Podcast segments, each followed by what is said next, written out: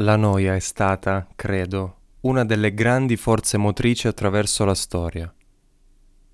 Quello che hai appena ascoltato è un piccolo pezzetto del libro La conquista della felicità di Bertrand Russell.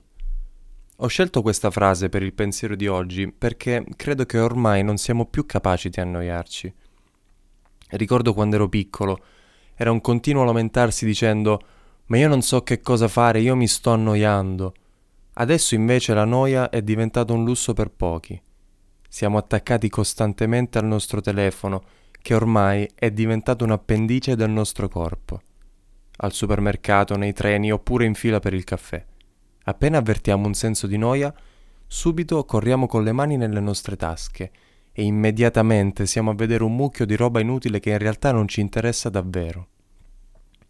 Si è perso il valore della noia la stessa noia che ci costringe a guardarci dentro, a metterci in discussione e perché no, a creare qualcosa di straordinario.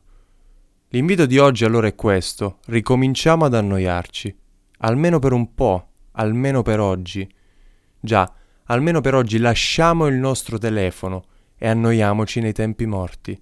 Forse ci farà bene. Alla prossima e buon venerdì all'insegna della noia.